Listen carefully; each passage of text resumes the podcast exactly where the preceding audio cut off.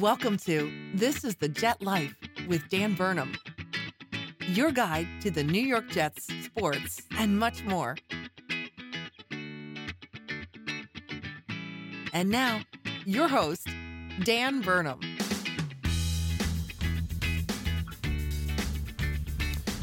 What's up, everybody, and welcome back to another exciting episode of This is the Jet Life. Can you believe we just finished week 15 of the NFL season and there are only two weeks left? Well, for the Jets, that is. We found ourselves mathematically eliminated from the playoffs some time ago, playing for nothing more than bragging rights and to find those little glimpses of hope we can cling on to until next season begins. But for the past few weeks, we've actually been finding it.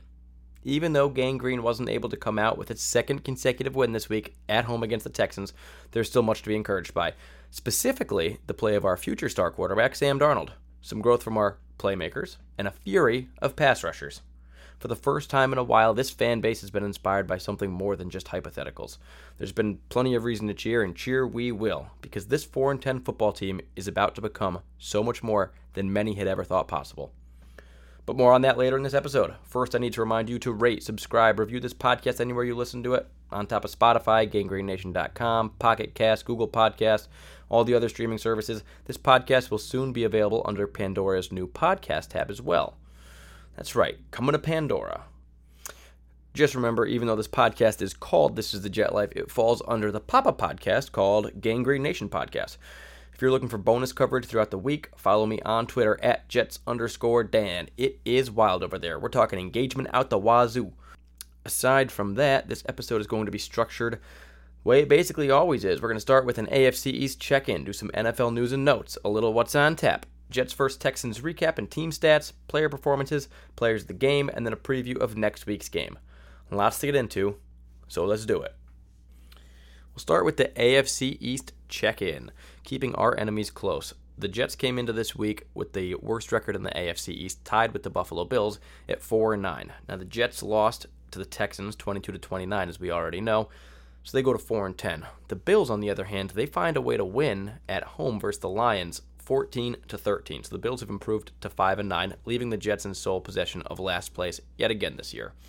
Josh Allen had a pretty good game, was able to do some nice things, especially late. Had a nice 42 yard connection to Foster, won the game. Uh, it was great growth from them, and you know they couldn't beat us, but they could beat the Lions. We also beat the Lions. Let's not give them too much credit over there. Then you got the Dolphins. They came into this game seven and six, looking for a playoff spot. Right, they're trying to get to that eight and six record, stay in the hunt, try to get a wild card berth, and you know if things go out of control for the Patriots, hint hint, possibly even play for the division.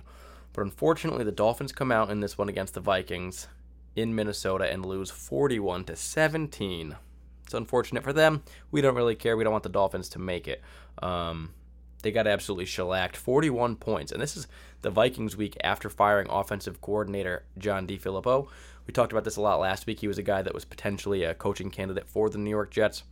Him being fired replaced. I mean, instantly, Mike Zimmer, we knew he wanted to go to a running game. They did run the ball better in this one, but they absolutely pounded the Dolphins all game 41 17, basically ruining the hopes for the Dolphins of making the playoffs because there are a lot of teams that are ahead of them now for that wild card race. And unless a sort of miracle happens, it probably ain't going to happen. They also have a two game uh, deficit to the New England Patriots, and it's a real bummer because the Patriots also lost this week, and the Dolphins actually could have played for the division had they won. The Patriots lose 10 to 17 in Pittsburgh, and for those of you who watched it, it was an awesome game. Also, for those of you who didn't watch it, it was amazing.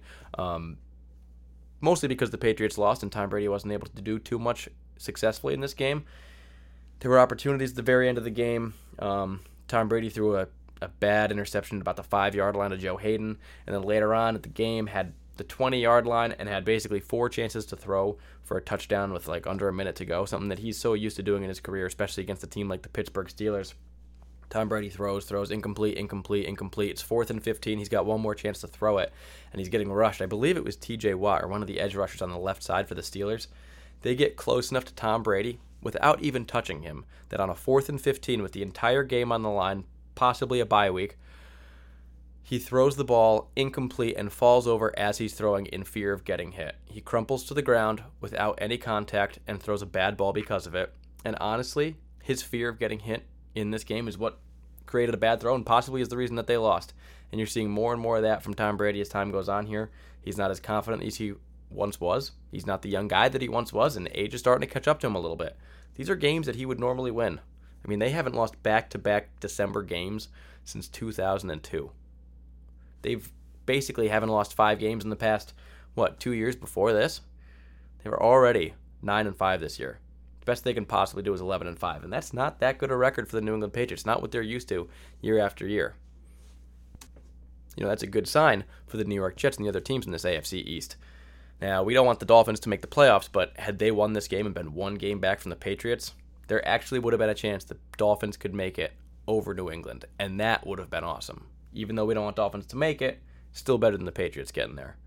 And the Jets play the Patriots next week. I mean, who knows? If we play them the way that we just played the Texans, get a couple other things go our way, maybe get a takeaway or two, some special teams play, who knows?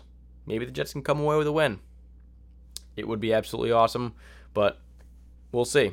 More on that later. For now, the Patriots dropped to that nine and five record, and they find themselves in a clear third place for the uh, for the playoff picture, at least standing wise. I mean, they, they don't have as many wins as the Chargers, Chiefs, or Texans, but uh, you know the Chargers and Chiefs being the same division, one of them is going to be a wild card. So the Patriots are looking at that third ranking spot. Unfortunately for them, only the top two teams get a first round bye, and if it, the season ends today or the Texans continue to win, the Patriots are going to be looking at playing a Week One matchup, which is something they're not really used to doing. And even if they win that one, it's going to be a road playoffs for them for basically the rest of the way. Or at least one would imagine. All right, so that is our AFC East check in. Getting into some NFL news and notes. The big news right now for everyone is playoffs. There's not a ton of huge headlines and storylines coming out. You know, coaches will be fired in the upcoming weeks and things the season comes to an end. But right now, teams are just kind of clinging on. Some players are going to the IR. You're seeing Carson Wentz, who knows? He may not be. Uh, he may not be playing again this year. And that's actually a crazy interesting story because when you look at the playoff picture going over to the NFC side, you've got the Saints, Rams, and Bears. They're all going to make the playoffs. Then you got the Cowboys, who are just holding on with that 8 and 6 record. They're winning the division right now in the NFC East. The Seahawks are your first wildcard team at 8 and 6, and then the Vikings are your next playoff team at 7, 6 and 1. They only hold a half game lead over actually both the Eagles and Redskins. And so basically, the Eagles are potentially playing for a playoff spot, not only for a wild card, but they could also be playing for the division since they're only a game back from the Cowboys. Now, you know, we've got two weeks left, so anything can happen still, as long as you're within those two games. But with Carson Wentz not playing, Nick Foles fills in, and they play the Los Angeles Rams, one of the best teams in the AFC, and they win.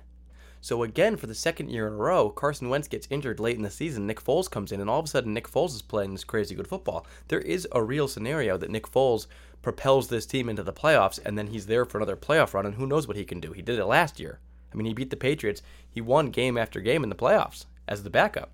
Now, the Eagles haven't put Carson Wentz on IR yet because they want to save him just in case they do make the playoffs. So it puts them in an interesting sort of quandary. Say they do make the playoffs playing under Nick Foles, and all of a sudden Carson Wentz is healthy. Who do you play week one of the playoffs? The guy that just got you to the playoffs and won the Super Bowl last year? Or the player that was injured, banged up, and, you know, when he was playing, didn't garner you that playoff spot? I think it could be a, uh, a crazy interesting story for the rest of the way. So those are some of the teams that we're going to watch. Then in the AFC, you know, you got your Chiefs, you've got the Chargers, the Patriots, the Steelers, and the um, Texans as your top teams. You got a bunch of teams fighting for those wild card spots. Those being the Tennessee Titans, the Indianapolis Colts, and the Baltimore Ravens. Only one of those three teams is going to make it. The Dolphins are one game behind them, but they're probably out of it at this point, honestly. So between those Ravens, Colts, and Titans, one of them may make it. And supposing the Ravens dethrone the Steelers for first place in the division, you know, it's possible that, could happen. And uh, then the Steelers would be fighting with the other two teams for that last wild card spot. But lots to get into for this rest of the NFL season. I know the Jets aren't part of the playoff picture, so it's not quite as interesting as it usually is. But still, it's NFL playoffs. It's as good as it gets. Um, and, you know, just being a fan of the game, it's hard not to enjoy watching it. Not a ton of other NFL news and notes I really want to get into this week. Uh, one thing, the Saints had a wide receiver do a uh, little trick play running towards the end zone, fumbled the ball out of the uh, back of the end zone last night, almost lost the game on an Austin Seferian-Jenkins type play, but because Cam Newton had maybe the worst game of his entire career, uh, the Saints still came out with a win against the Carolina Panthers, and Cam Newton made a bunch of excuses, says he's injured, all these things. what we're used to. I think it's time to kind of be grateful for the fact that we have a guy like Sam Darnold who doesn't make any negative headlines literally ever. He just says the right thing all the time, holds himself in a very mature, confident way, and you know he doesn't give the press anything to write about. Cam Newton, there's already all these things flaring up about the way he handled the press conference. Was he being? Uh, was he making excuses? Is he actually injured? Why is he playing so poorly? Yada yada. Um, so luckily we don't have to deal with that. It's something that we kind of take for granted as Jets fans as we go through this whole thing because Sam Darnold, well, he doesn't ever say anything, right? He's just always a good guy, composed and whatnot. Nah, there's plenty of Jay Cutlers, Cam Newtons, and Mark Sanchez trying to make uh, headlines when you don't want them. One other thing I wanted to get into one team that's looking incredibly impressive right now is the Los Angeles Chargers. And the reason I think that's interesting is because they have an offensive coordinator, Ken Whisenhunt, who could potentially be a head coaching candidate for the New York Jets next season. Now, Ken Whisenhunt does have a track record of being an NFL coach, and a lot of people are kind of groaning, saying, oh, not Ken Whisenhunt. Why him? He doesn't have a great track record. Let's go over it real quick. Ken Whisenhunt, only 56 years old, definitely not too old to be a head coach.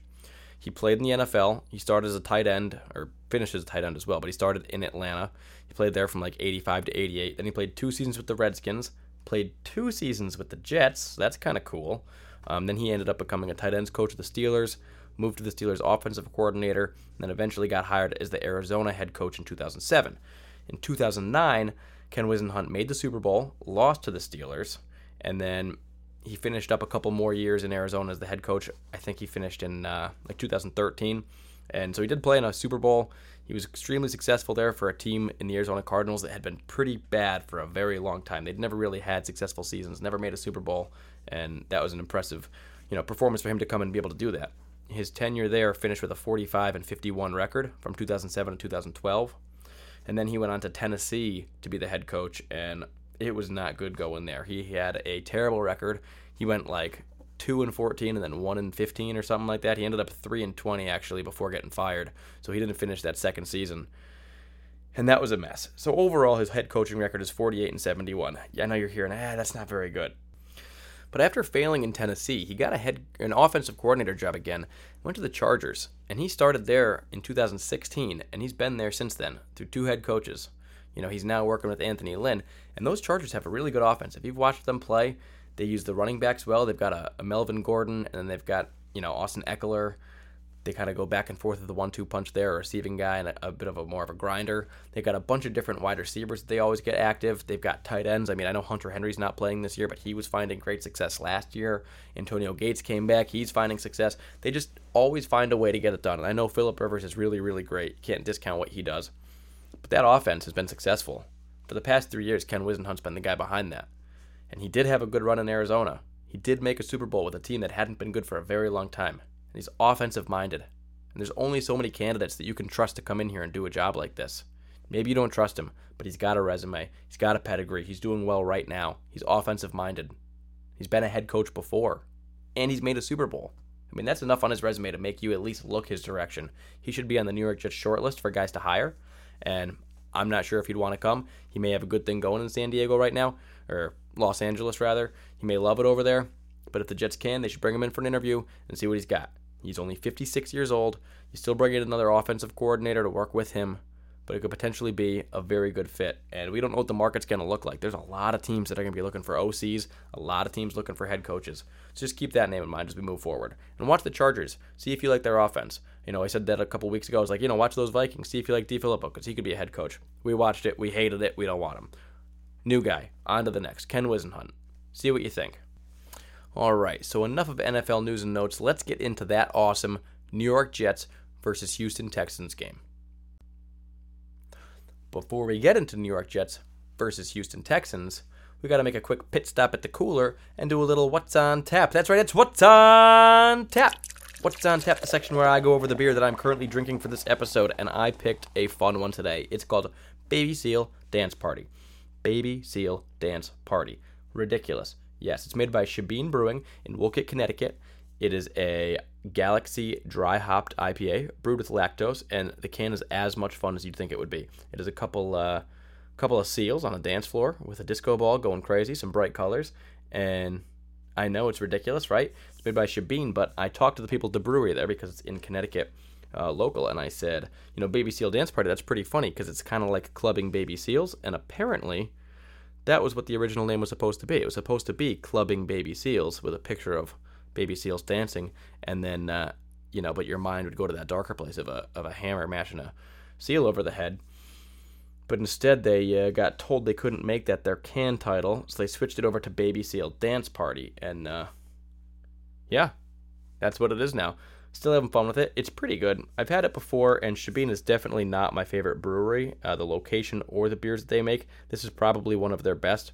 It's still a little bitter, still a little dark for my IPA liking. Um, brewed with lactose, it just gets a little bit thicker and creamier than it needs to be. It's not super thick. It's not, you know, like drinking a stout or anything like that, but it just uh, it doesn't need to be there. It could be a little bit smoother, maybe a little lighter without that in it. Also, if you're lactose intolerant, that's probably a pain in the butt. But uh, who knows? Maybe they use real seal milk in it, which would be nice. You know, true to the name. But it's a solid beer. It's a uh, see, 6.9% alcohol. So I guess it's got a little bit of a kick. Maybe I should slow down on it since I got a lot of episode to go. We're only like 16 minutes in here. But it was a gift for my birthday over the uh, the past week. I got a bunch of crazy stuff. Baby Seal Dance Party was one of them. I appreciate the gift, and you know I'll enjoy it for this episode. If you see it, I think it's a better story for the name and the can than it is for the beer, but uh, definitely pretty fun. All right, so that was what's on tap. Time to go over to the Jets versus Texans game where the Jets lost this one at home 22 to 29 versus the Houston Texans on a Saturday game at 4:30 and for those of us who watched it hopefully it's everybody this was one of the more exciting games of the entire season. And we didn't expect it to be. The Texans are one of the better teams in the entire AFC they were on a super hot streak midway through the season. They had a 9 game winning streak I think it was. And there's no question the Jets were not supposed to win this game. The Texans have the fifth ranked defense in the league. They've got one of the best receivers in the entire league. They've got Deshaun Watson, good running game everything about this team, a good head coach. Bill O'Brien's awesome. Um, everything about this team was just set to beat the New York Jets. But the Jets, with Sam Darnold back from injury, they made this one extremely close. They, in fact, they almost won this game, and they played better than the Texans the entire way through. When I go through the team stats, you're going to be like, wow, it's almost everything in Jets' favor. There's just a few big major categories the Jets couldn't win, and that's what gave the Texans the advantage in this one. It was a very, very fun game to watch. I was going crazy. Sam Darnold looked amazing. The Jets, you know, they didn't come out with the win, and for some people, they're excited by that. Uh, word on the street is the New York Jets will now be drafting third overall if the season were to end today because the 49ers won, and apparently with the strength of schedule, they're going to be ahead of the New York Jets, or later, however you want to look at it. They'd be drafting fourth, the Jets drafting third. So for some people, it's exciting to draft in that position. But what I got out of this game was just, you know, being there at the end. After what we did against Buffalo, you know, we'd been so bad with Josh McCown, 0 3, really looking bad. The offense was even worse than it had looked all season long with Sam Darnold. When Sam Darnold came back, you know, it was exciting at first because it was all right, it's Darnold versus Allen. This is what we've been waiting for. But Sam Darnold came out and he played great. But then this week, you're coming in, you're like, all right, coming back from this thing, maybe sitting for those three weeks, maybe he learned a lot. He was able to kind of take a step back, reflect, and see. He came out this week and was even better than last week. This is maybe his best game of the entire season. And, you know, I don't want to go too crazy here, but wait until you hear this stat.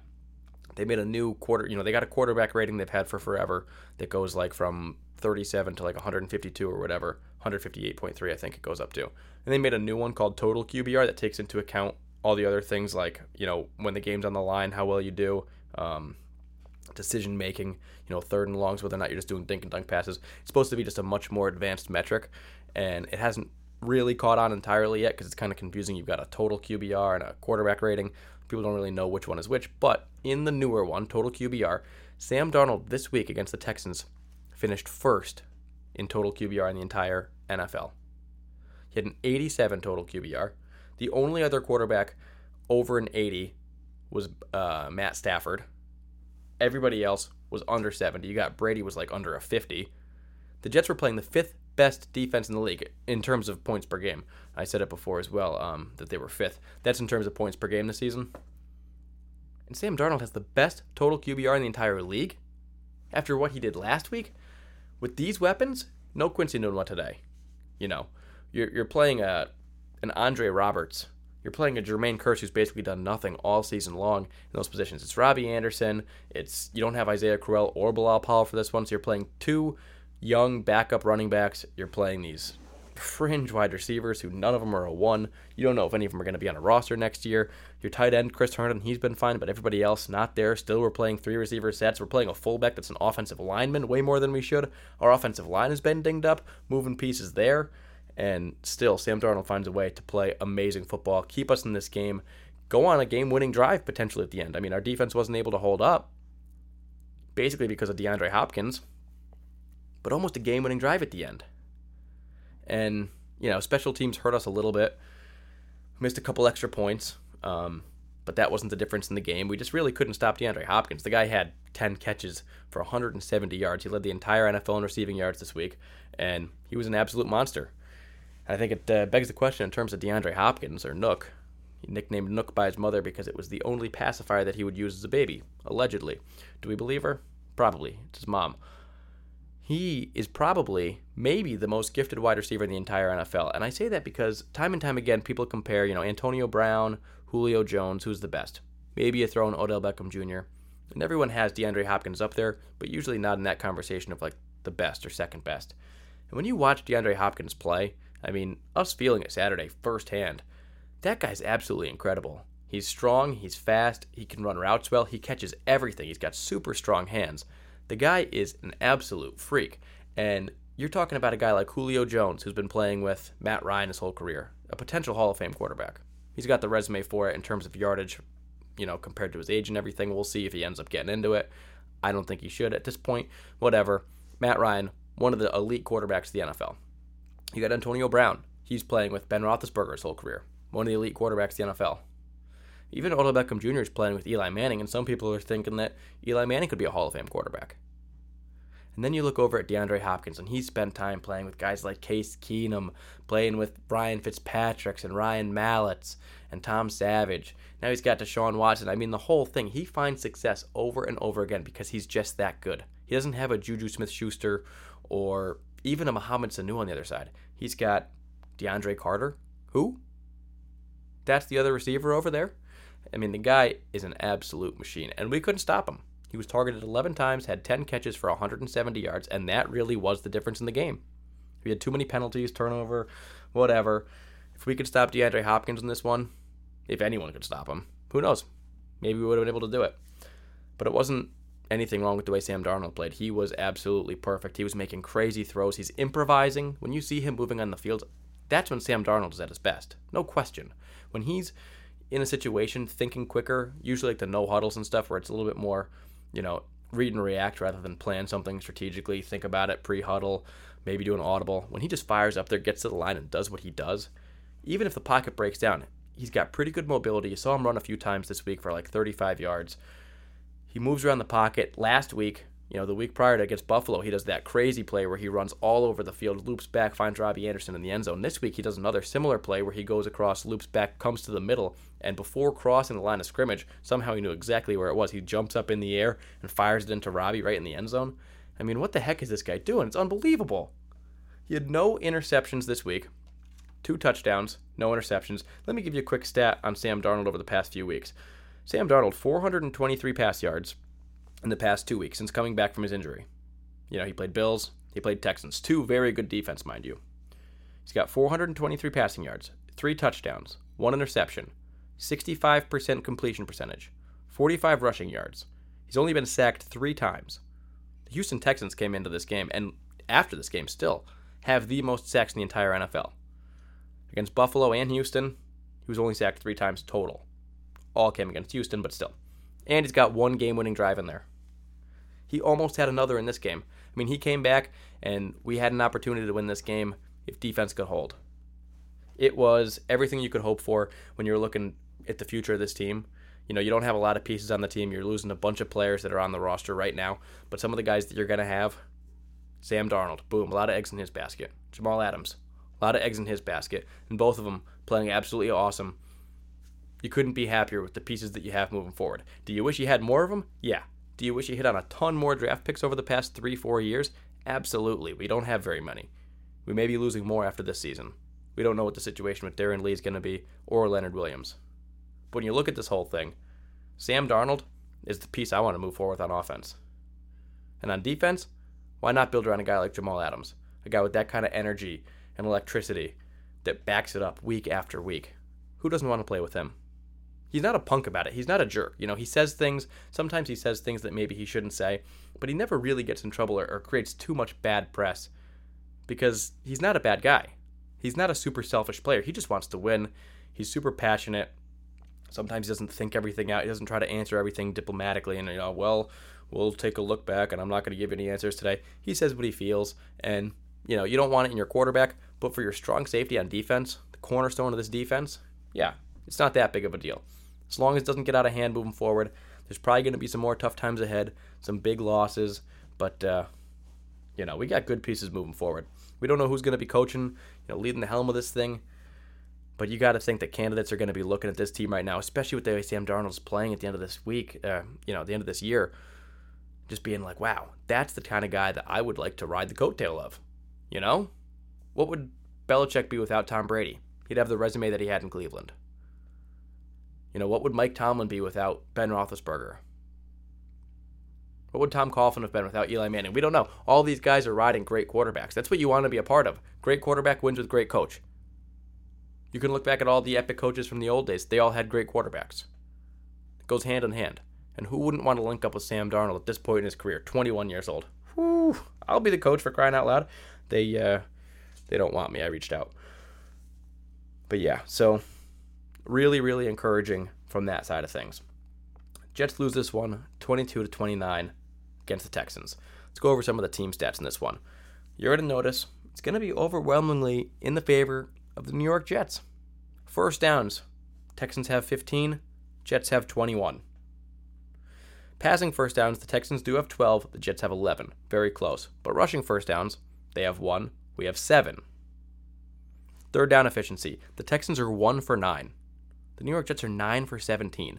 Time and time again, Sam Darnold is converting.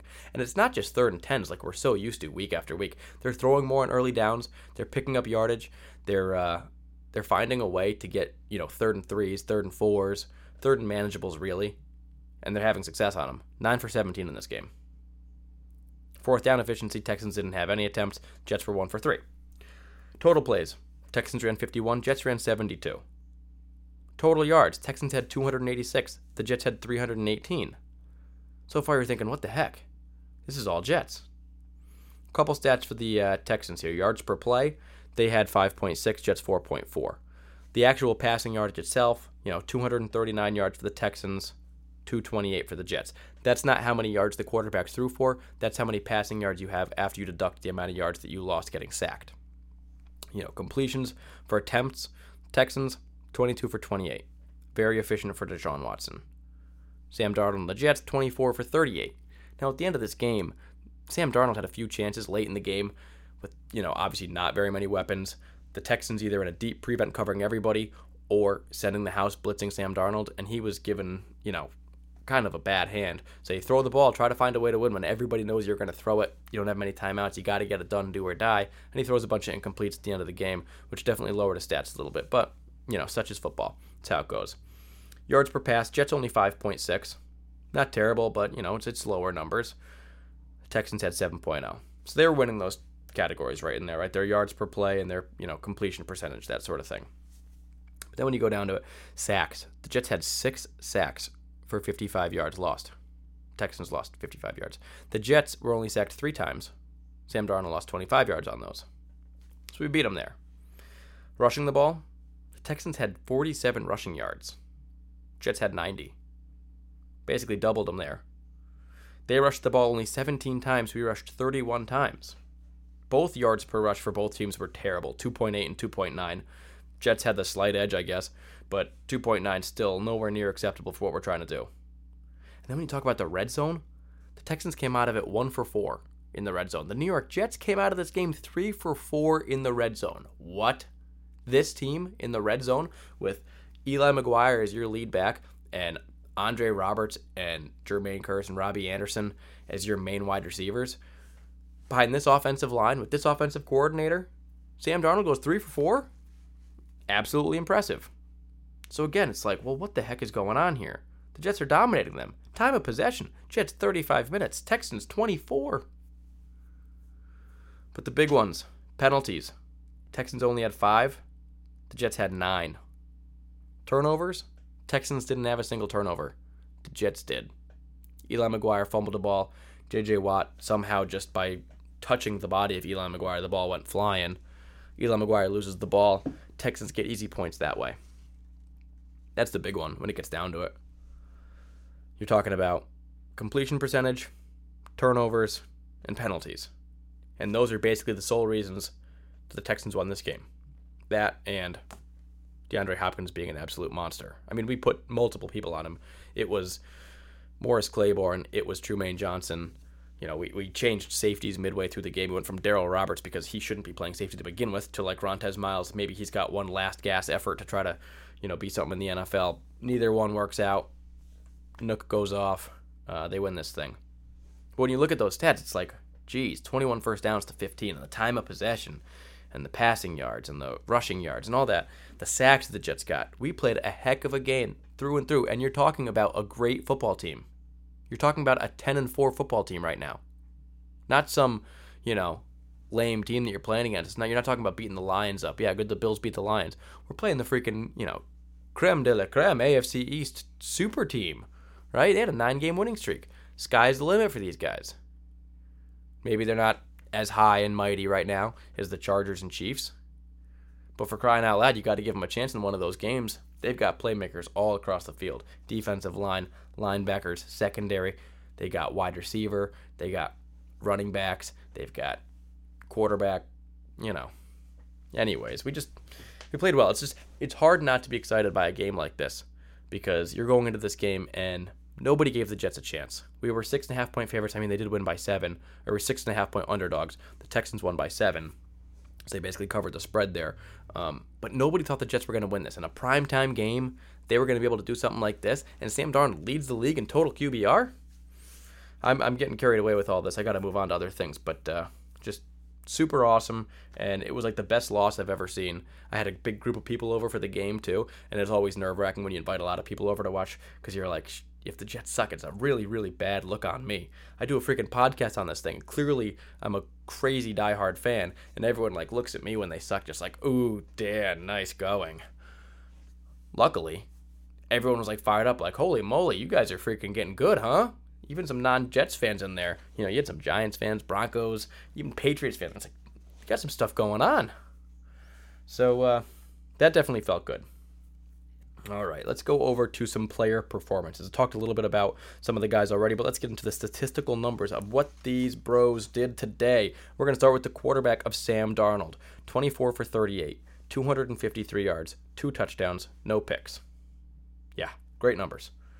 We've talked about him plenty, so let's move on. Eli McGuire gets the start because Isaiah Crowell is injured. Isaiah Crowell goes to IR. It becomes one of those scenarios where, like, Isaiah Crowell, we don't need him to win games this year because winning isn't super important. He's somewhat banged up, so rather than having him like, you know, if you're injured for two, three weeks in the regular season midway through, you just hold on. All right, he'll be back next week. He'll be back the next week. This late in the season, he's probably not going to come back healthy. It's probably better off just not playing him again. So why not put him on IR and free up a roster spot to bring in somebody else? They bring in someone like Carlos Henderson, another running back who's been bouncing, you know, up and down off the practice squad all year for the Jets. Used to be a Bronco. He didn't get any carries or anything in this game, but he's a guy the Jets are looking at and just gives you another opportunity to evaluate some talent. Fortunately, it means that we're not going to watch Isaiah Crowell play for the New York Jets this year.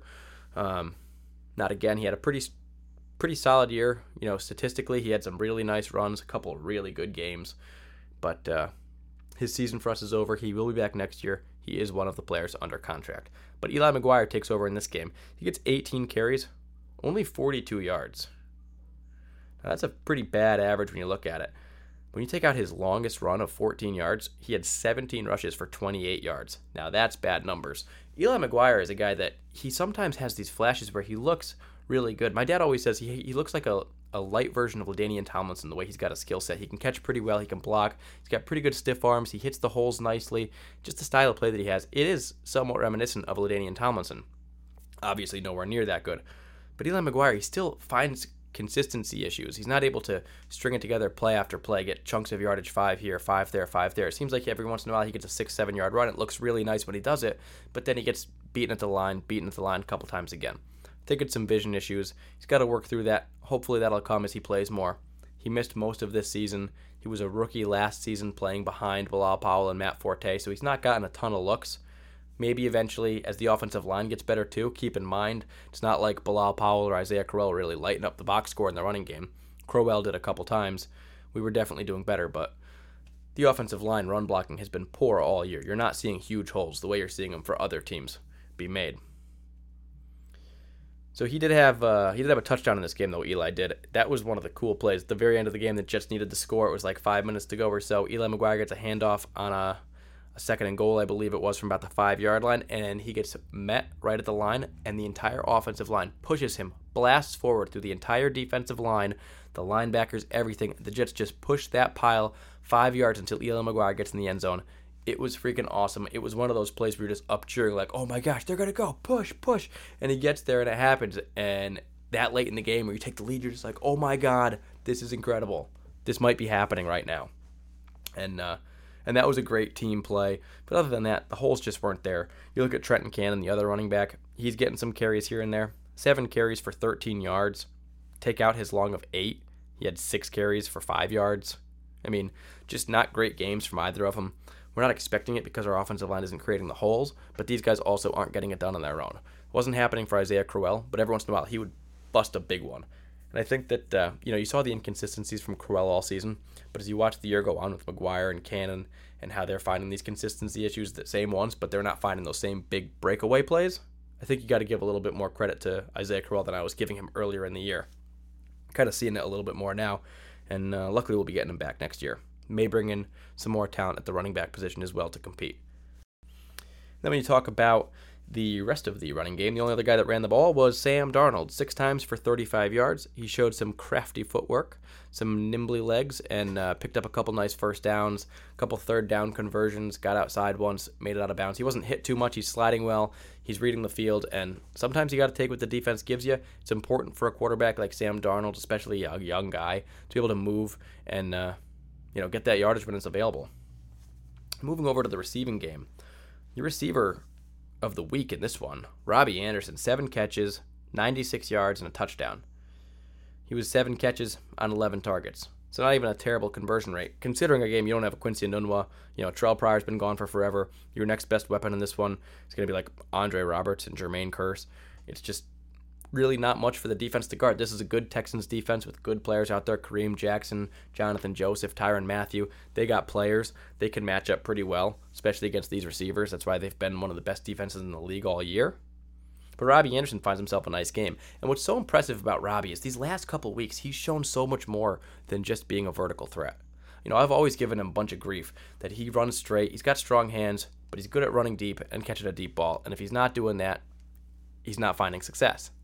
You know, he fumbles the ball. He doesn't right, run crisp routes. He doesn't have a very extensive route tree, and he's not been trusted in those situations. But recently, especially with you know the lack of other playmakers on offense, Sam Darnold's been throwing in the ball on third and manageables, third and three, third and four, little curl routes, little slants, quick patterns, chucking them into Robbie, and with tight coverage, he's making the catch time and time again. I mean, he did have a drop at the end of the game that would have been amazing if he held on in this one, but seeing him change his route tree like that, become more versatile, is just the perfect time for him to show growth. He's about to be a restricted free agent where the Jets will be able to make a bid for him. No matter what, regardless of what other offers he gets, they can always try to take him back. And if he keeps to grow like this, continue showing it, building some chemistry with Sam Darnold, you know, two touchdowns in the last couple weeks, both in the red zone. Robbie Anderson's not a guy that you think of being a red zone threat. He's a guy that if he's scoring, it's probably going to be from 40 plus yards out. But recently, five yard line, 10 yard line. Robbie Anderson's finding a way to get open. Sam Darnold buying time in the pocket. Robbie quicker than the guy that's covering him. Eventually, that guy's going to lose that battle if the play extends for long enough, and he's showing it. Great third down conversions. Great strong hands from Robbie Anderson in this one. His seven catches for 96 yards can't be, uh, yeah, they can't be discounted too much. It was a really good game, and it's part of the reason that Sam Darnold had so much success. Your other receivers, Andre Roberts, he had three catches for 16 yards. Nothing crazy. He's a special teamer who really shouldn't be playing wide receiver to begin with. Had Quincy Enunwa been there, he wouldn't have. But those three catches for 16 yards, minimal, sure, maybe you think. He had a touchdown, a beautiful touchdown, on a very nicely thrown ball by Sam Darnold, where only Andre Roberts could catch it. And, you know, over 30 years old, Andre Roberts, he's not had a ton of chances with this offense. Um, you know, he had some chances early in his career playing wide receiver, but still, for the amount of time that he's played, not that many. And uh, this was a great moment for him. He's found success in special teams for us year, all year long, punt return and kick return. But now seeing him get this, it was a great play. Really nice throw from Sam Darnold, and uh, you know, decent contribution when he was called on in this one. He's just never going to be your number two, three, probably even four wide receiver for the rest of his career. But when he's called on, you know, to get that touchdown is nice. Your only other wide receiver who really was active in this game, Jermaine Kearse, he had five targets in this game, only two catches for nine yards. There were a couple throws that looked like he was dogging it. A couple plays where it looked like he didn't even try to get his hands back to catch one, especially on a deep ball.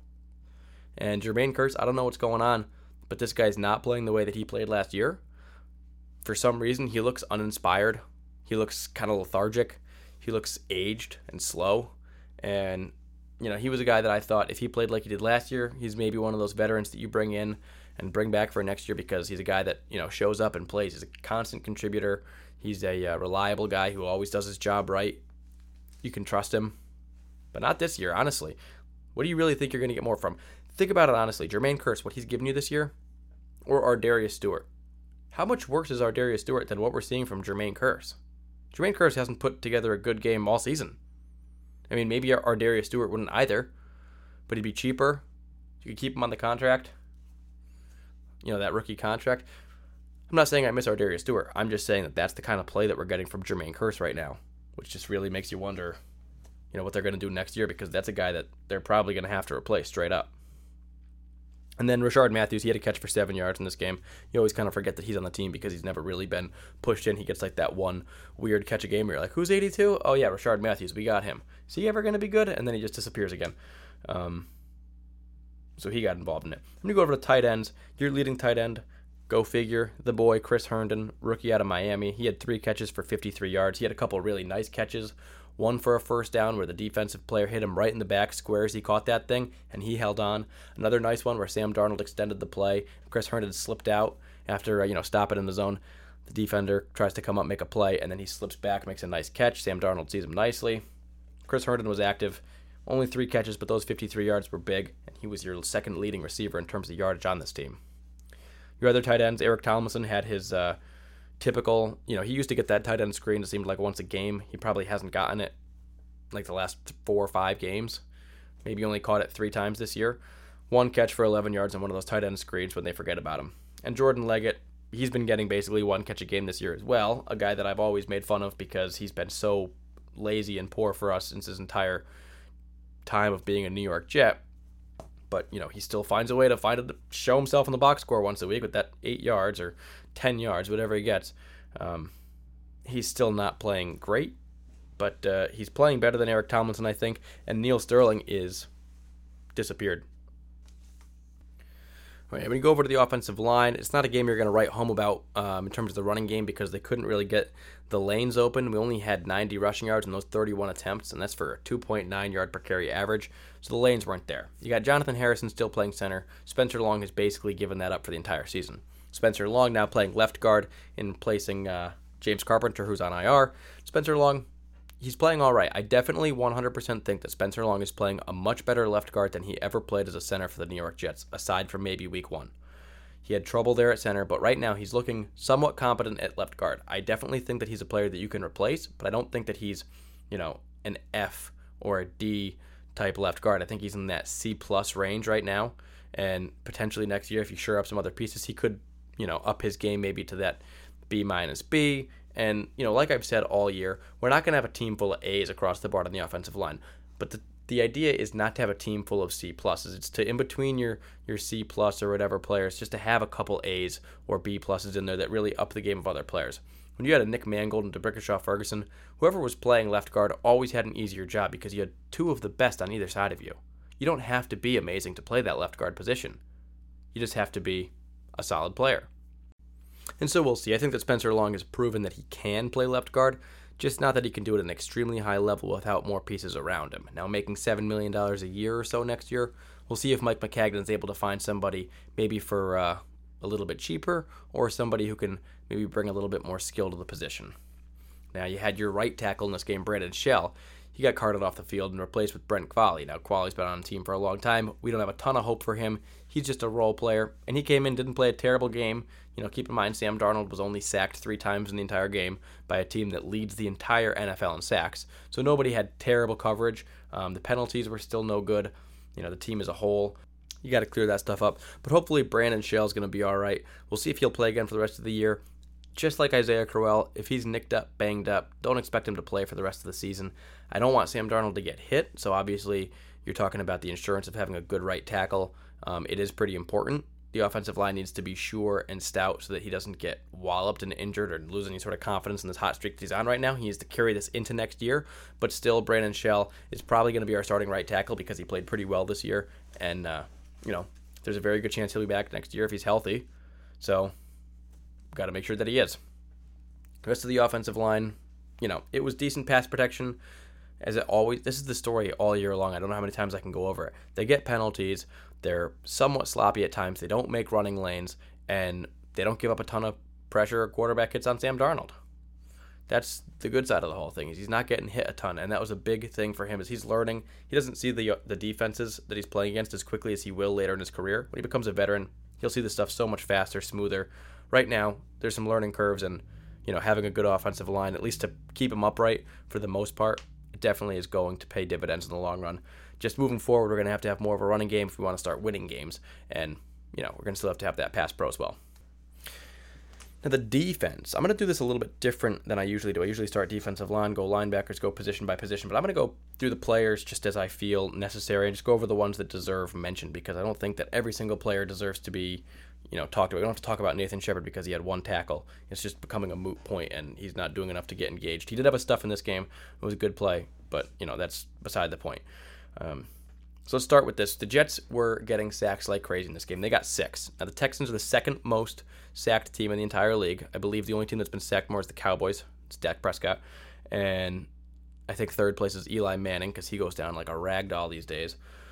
But the Texans get sacked all the time. I think they gave up five sacks to the Colts last week. Or again, they gave up five, yeah, to the Colts last week. And the Jets got six this week. Three of those came from Henry Anderson. This is a guy that's had a blocked kick in the past two games before this. And then this week he comes out with three sacks to get him to six on the year, is second on the team. Jamal Adams, he has a sack in this one, comes flying up the middle. What an awesome play. And you got Brandon Copeland, who's been pretty quietly doing a pretty good job. I think he plays better than Josh Martin played the position last year. And I kind of like Brandon Copeland. He's been a flyer, has played around the league for some time, but he's a guy that I trust out there, and he does make plays. He makes himself, his presence felt, and I like him. He had another sack. Jordan Jenkins, he had another sack as well. He leads the team right now with seven. Now, the New York Jets have 34 sacks on the year. Of those 34 sacks, the most is seven by any one player, and 12 players on this team have registered half a sack or more. That's more than the entire starting lineup. You know, you start 11 guys on defense. We've got 12 guys with half a sack or more. Now, sure, some bench guys do have sacks in there, guys that aren't typically labeled starters.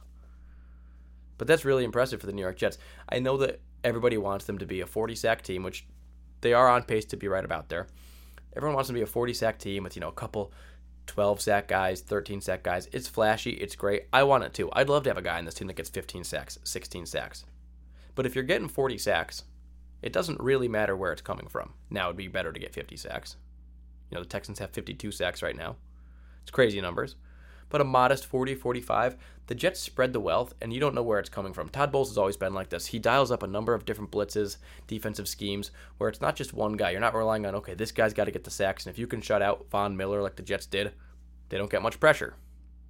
When you play against the Broncos, it's one guy. Okay, watch Von Miller. He's the guy you got to watch. You stop him, boom, game plans like that. The New York Jets, you don't know if it's going to be Henry Anderson, Jordan Jenkins, Brandon Copeland, Frankie Luvu. I mean, there are a number of guys that are getting back there and it's happened all year. And even though it's not flashy, doesn't look great, none of these guys are superstars at the position or anything. They have a pretty good collective unit, and Todd Bowles' defense has found success all year in generating a pass rush when really with this defense, you wouldn't think you'd have any at all. You probably came into this year thinking the Jets would be bottom five in the league in sacks. It's not the case. We've actually given up less sacks than we've gotten on opposing quarterbacks. So that's pretty impressive. Now, one thing the Jets didn't get in this game was any takeaways.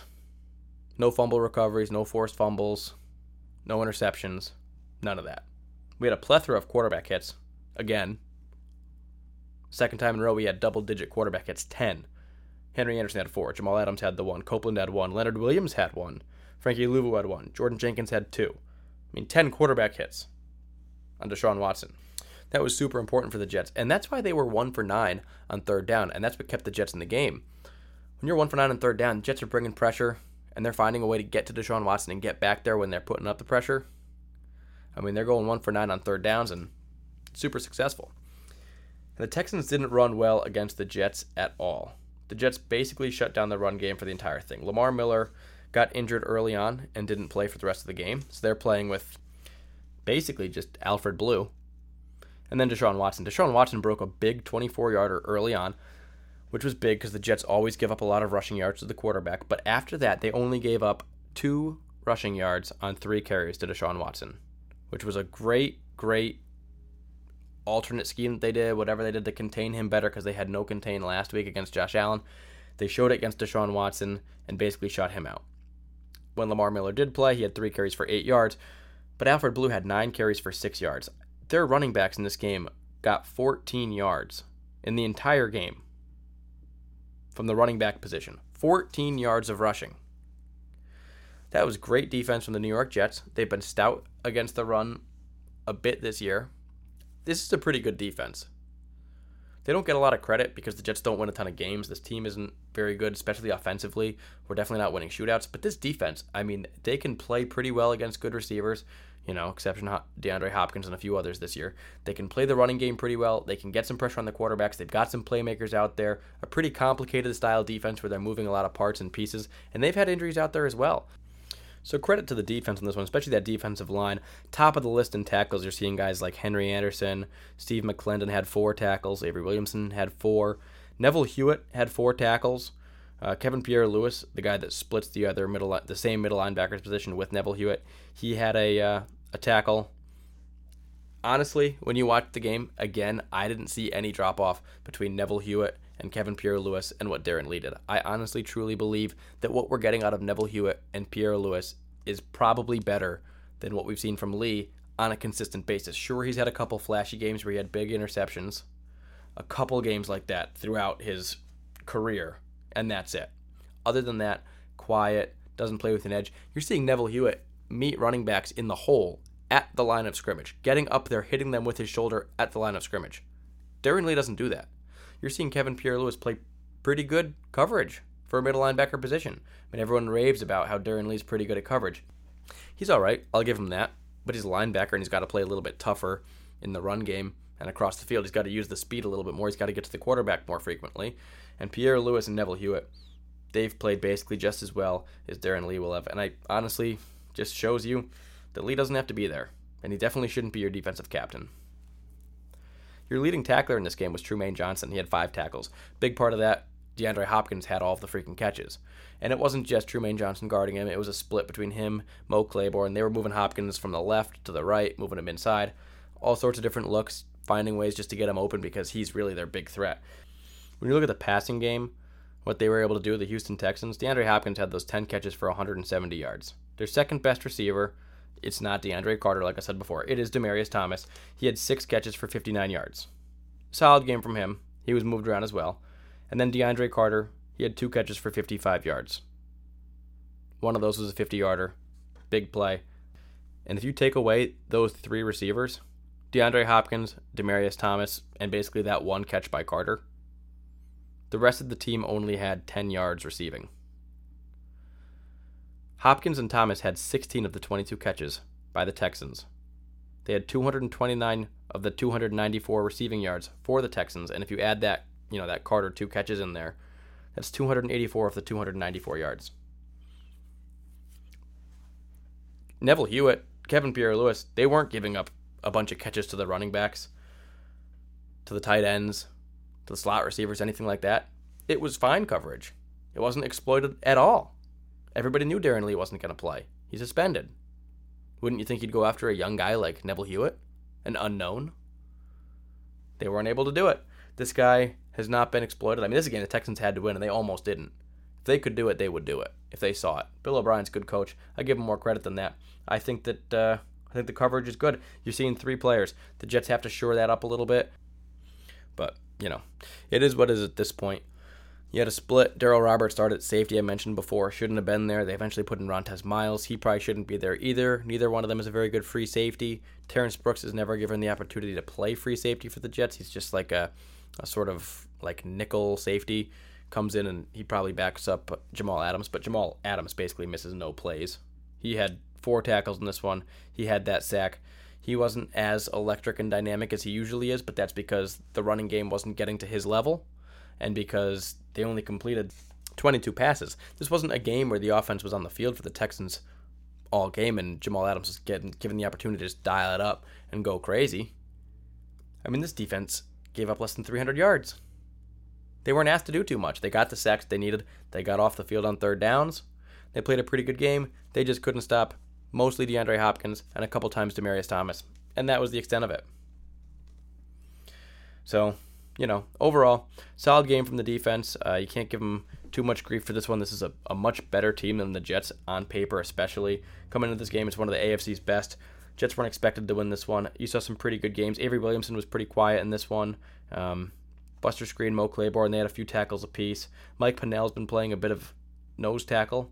Uh, McClendon had a better game this week, but they've been kind of going back and forth. Sometimes it's Pennel, sometimes it's McClendon. McClendon won't be on the roster next year. Pennel will be. So we'll see if he gets sprinkled in a little bit more as time goes on.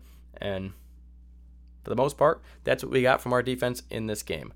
They only gave up, you know, 29 points in this one. Most of that was from Kai Fairbairn. He had what like 17 points himself. They only had two touchdowns in this game. The one big long one to DeAndre Hopkins, then that crazy catch in the front of the end zone where it was like, how the heck did Hopkins catch that one? That was it. Other than that, it was the kicker. Jets were stopping him on third downs. When you go over to special teams, Jason Myers had one of his worst games of the year. He hasn't been bad at all. He was like 30 for 32, I think, last week. And, uh, you know, he didn't miss field goals in this one, but he missed his second and third extra point of the season. And I saw a stat that he's got the most missed extra points since 2015, which is probably the reason that he was available for the Jets to begin with. He's been good at kicking all year long. Those two points would not have changed the game. It wouldn't have even put us within a field goal to try to come back at the end. But throughout the game, I mean, it definitely would have put the Jets in a different position. We had the chance to tie the game with an extra point, and had we made the one before that, the second one that we missed would have been to take the lead. And it was just really frustrating to be like, ah, shoot, we could be winning this game or we could be tied in this game right now, but we're not because of missed extra points. So, not a great game from Jason Myers. I'm not going to change my tune on him. I still think he's played great, great kicker all year. There's not a single kicker in the entire league that has great week after great week. Even Stephen Gostkowski had a terrible game last week, and the Patriots lose by one. He missed an extra point, he missed a field goal. Patriots lose by a point. Doesn't matter who it is. Eventually, your kicker, it's kind of a thankless job, you know? When you make the kick, it's like, well, he was supposed to make the kick, especially the extra points. Like, well, that's what he's paid to do. He's got to do it. When you miss it, it's like, oh my God, we got to get rid of this guy. He's crazy. This is the worst. We need to find somebody who can make those kicks. Nobody's 100%. Nobody. Nobody will ever be 100%. And he missed some of this one. Overall, his body of work for this season, this 2018 season, has been strong enough to make him probably a Pro Bowler and definitely give him a chance to come back next year if the Jets are willing to give him an extension. I think they should. In the return game, you had Andre Roberts. He had a couple decent punt returns. He had two that totaled 22 yards. One was a 12 yarder, one was 10. I think, honestly, when you're returning punts, anything more than 7, 8 yards is pretty good. You don't expect to get too many yards on a punt return. Sure, you'd love to break one, but just catching it, not getting tackled right there, moving up 5, 10 yards, basically getting your team an extra first down or so, it's great. And he had two solid returns. Nothing to write home about, nothing crazy, but it was solid. Kick returning, he had a 30 yard return, a couple decent ones. He didn't break a big one, but he got past the 25 a few times. And it was, you know, a modest to slightly above average return game for, for him. He was better in the receiving game because he had that touchdown. But the other side of it, on the kicking game, when the Jets are punting, Trenton Cannon was an awesome gunner in this game. I mean, this guy had two really nice tackles on punts by Lac Edwards, where Trenton Cannon got down the field. And, and so many times this year, Trenton Cannon has not made the play, especially on special teams. You know, he's gotten down there when the ball should have been stopped at the one yard line, and he's gone into the end zone with it twice already this year. He hasn't been great in the gunning game. He gets down there, but he never makes the tackle. This week he made two, and it was awesome to see because he's a guy that I think a big part of his career with the New York Jets is going to start through special teams if he can do it. And getting down there, making those two plays definitely helps his case. Still, overall, he's been very bad at it. Um, I don't think that you can watch that one game be like, oh, he's good now. He isn't. He still has a ton of issues, but seeing that is definitely a step in the right direction and a, a great game from him. And then your guy Lac Edwards, he punted away pretty well in this game. The guy punted four times, 197 yards, so he's basically averaging 50 yards per punt, which is strong. His longest was 54, so he didn't have any shanks, pretty consistent in there, and he had two inside the 20. I'm honestly going to give Lac Edwards the uh, the game ball in this one because, you know, I, I could give it to Trenton Cannon for his gunning because I think it, it was extremely impressive but I'm not going to give it to him yet because he hasn't shown me enough on special teams to be given give me special teams player of the game. Trent Cannon, come on, this is a guy that's the biggest liability in the entire NFL on special teams. Um, Jason Myers misses the extra points. He can't get it. Andre Roberts, his returns were modest, solid, good, but uh, it's just not enough. Lac Edwards, when you get two inside the 20, you're punting for 50 yards a punt. They only had 17 yards of punt return yards. So they're only averaging, what, like four yards a return? which is you know lower than that seven, eight, nine average I was saying before. So even the coverage team did pretty well. Pretty good game from Lac Edwards. Way to go, bud. I believe that's actually Lac Edwards' first time winning special teams player of the game because the years we've gotten from Andre Roberts and Jason Myers have been so good. Basically, just been going back and forth between those guys. And there's been a few times where it's like, ah, I kind of want to give it to Lac because he's playing pretty well, but he's just not done enough. This time, nobody else did enough, and he did, so he wins it. When you go to the offensive player of the game, it of course has to be Sam Darnold. This guy is playing great football right now. The best we've seen from the quarterback position for the Jets with any sort of inspirational hope tied to it in some time. I mean, some time. He's playing great. Like I said, he had the best quarterback rating, total QBR, in the entire NFL this week. I mean, not only was he the best quarterback on the Jets and in this game, in the entire NFL this week. How could he not be player of the game? No turnovers, I mean, he brought us down there to score in the fourth quarter very late. Could have potentially been a game winning drive. It wasn't. Um, you know, should we get more weapons and things next year? I think he would have had a game winning drive. The second chance that he had, doing it at the very end of the game. Great game from Sam Darnold. We're going to see him matched up against one of the league's best, if not the league's best. It's been a slow team for the Green Bay Packers. They've not been very good. This is a game that he can win. When you compare him to Aaron Rodgers, it's going to be a very fun game for a lot of people. You know, you got Aaron Rodgers on one side and the young kid on the other.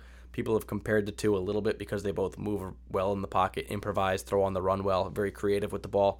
And it's going to be very interesting. There's going to be some interesting conversations coming up if Sam Darnold can close the year off as strong as he has. You know, you got a game against the Packers, then you close out against the Patriots. We'll see what he can, uh, what kind of noise he can stir up going into the offseason. Give us a little bit more fun waiting before uh, he goes at it again. And then when you're talking about the defensive side of the ball, your defensive player of the game is Henry Anderson. How could it not be when you get three sacks? Henry Anderson's a guy that started the year pretty strong, was getting sacks, and it was like, all right, this is more production than we were seeing from Muhammad Wilkerson and Kony Ealy. I like what I'm seeing. He kind of tapered off a little bit. Then in the recent weeks, those blocked kicks and coming back with a couple other plays on defense. And then this game with three sacks, it's like, all right, he's back. He's this guy's on fire again. And he started the year strong. He's ending the year strong. I think it's very, very likely the Jets are going to look at bringing him back again next year. He's a guy that had always been good in the NFL, he just was always injured and didn't have an opportunity to play on the field enough. And now, playing with the Jets and their training staff, they're known for having one of the best medical training staffs in the NFL. He's playing healthy, and there's a very good chance that he's going to want to come back, maybe play for a team friendly deal, and sure up that other side. It's probably not going to be Nathan Shepherd, we've learned so far. Henry Anderson looks like a guy that can do the job for us. So props to him winning Defensive Player of the Game, I believe for him for the first time. Really, really good week from the Jets. As good as you can ask for in a loss. Honestly, I truly believe that. So, doing a quick preview of next week's game, the New York Jets will be playing against the Green Bay Packers at home. The Jets are minus 2.5 in this game. They're actually favored to win. Holy moly, the Jets are favored to beat Aaron Rodgers. And that's because of what they've been doing these last couple weeks. Seeing Sam Darnold play like this, seeing the defense be stout and play the Texans in a game like this. I mean, the Packers have been bad this year. They don't have anything going on. They've got like three interceptions or so as a team. They've got, I think, six defensive players on IR. Aaron Rodgers doesn't have very many weapons. Their running game's not going great. Their coach was fired. That team is a dumpster fire. And sure, Aaron Rodgers is great. We're going to have to watch out for him. He moves well in the pocket and extends plays and finds guys downfield time and time again. He's going to do it to us. He's probably going to drive us crazy on a few plays. He loves to get it to Davante Adams, a big, tall receiver, number 17, who the Jets will hopefully match up well with. I think Mo Claiborne's got pretty long arms. They should be able to do a number to him. Aside from that, Randall Cobb's an okay player. Jimmy Graham's been very, very quiet for them this year. And then their other receivers are these unknown guys that, sure, they're having okay seasons for the Packers, but Aaron Rodgers always makes his receivers look pretty good. What receiver has he had over there didn't look at least somewhat okay? So we're not going to give too much credit to them, actually, and we're going to say that our defensive backs can handle this assignment. We should be able to stop their tight end between Jamal Adams and what our linebackers have been doing. We should be able to match up pretty well on Davante Adams because while he is a pretty good number one and we had trouble with uh, DeAndre Hopkins, he's not quite that good, and he's a guy that you should be able to slow down. If you can keep Aaron Rodgers from running, which is something that I don't think he really wants to do at this point in the season when the playoffs are out of reach, he's not going to want to get hit for no reason. He's going to want to play good football, stand back there, and throw the ball. We're going to watch out for that. Their running game is not going to be anything that's going to, unless we're going real heavy on pass defense, that running game's not going to gouge us because we have a more stout run defense than they have run offense. So, I honestly think the Jets can win this game, and I think there's a reason that they're favored right now. They're playing at home. They're playing well at home. Sam Darnold's found lightning in a bottle. Defense is playing strong. Hopefully, we'll get some guys that are injured back. Quincy Enunwa, it'd be nice to have him back on the field. At this point, there's huge question marks around him and his health. He can't be injured again, time and time again. I mean, are you going to re sign this guy? You got to have a huge, huge look at him and say, you know, what are we going to get from you? How many games? Maybe put some kickers in that contract. Say, we'll sign you for $3 million, but if you play, you know, 10 games, you'll get an extra two. If you play 14 to 16 games, you'll get an extra three, something like that, to just uh, hedge your bet a little bit and keep you from making a big mistake. But overall, this Packers defense has not been strong. Uh, there's really not much going on over there. They have an interim head coach. The team is playing uninspired. They're going to be playing away. This could be another fun game, and I would really like to see Sam Darnold exploit that defense, get moving, and keep the hot hand going. Because if he can play hot for one more week and really have a big thing going into into Foxborough or play the Patriots for the last week of the season. I mean, this could all end in epic fashion. I know that they're not going to make the playoffs, but imagine just like keeping the fire going. Everyone's all high on Sam. Yeah, here we go. We go into New England. We beat the freaking Patriots somehow because we're just playing really weirdly good all of a sudden, or we're just playing really well and just knock Tom Brady around stuff like that. And all of a sudden, everyone's like, "Holy shoot!" 2019 is going to be a much different year for this New York Jets team when they shore up a couple pieces and come back in year two with Sam Darnold. That's what I'm looking forward to. There's a ton to look forward to with this New York Jets team. We're seeing it. There was a point in this season where it was looking very bleak and nobody was excited and it was like, well, this guy's got to go. This guy's got to go. But you know what? Sam Darnold's come back. He's resurged all of us. We are revitalized. It feels great. And this New York Jets team is on its way to being good. It's just not going to happen until next year. And I've said that before, but I mean it this time. It's coming. This New York Jets team is a coming and they're probably coming for that AFC title soon. You better watch out. I appreciate everybody for joining me. Uh, that's all I got for this episode. If you're looking for more bonus coverage, follow me on Twitter at Jets underscore Dan. I would appreciate if you could rate, review, subscribe, all that stuff for this podcast. It does a lot in terms of uh, you know boosting the brand and, and getting some recognition for what we're doing here. This podcast is available on Gang Green Nation as well. Check out that site. They got a lot of great articles, great people contributing over there. Got another podcast under the Gang Green Nation podcast done by Michael Nania, and that one's awesome. So check that out. That guy's got great stats. He's also worth a follow on Twitter, and uh, and yeah, really appreciate it. So thank you for joining me. Until next week, I'm Dan Burnham, and this is the Jet Life.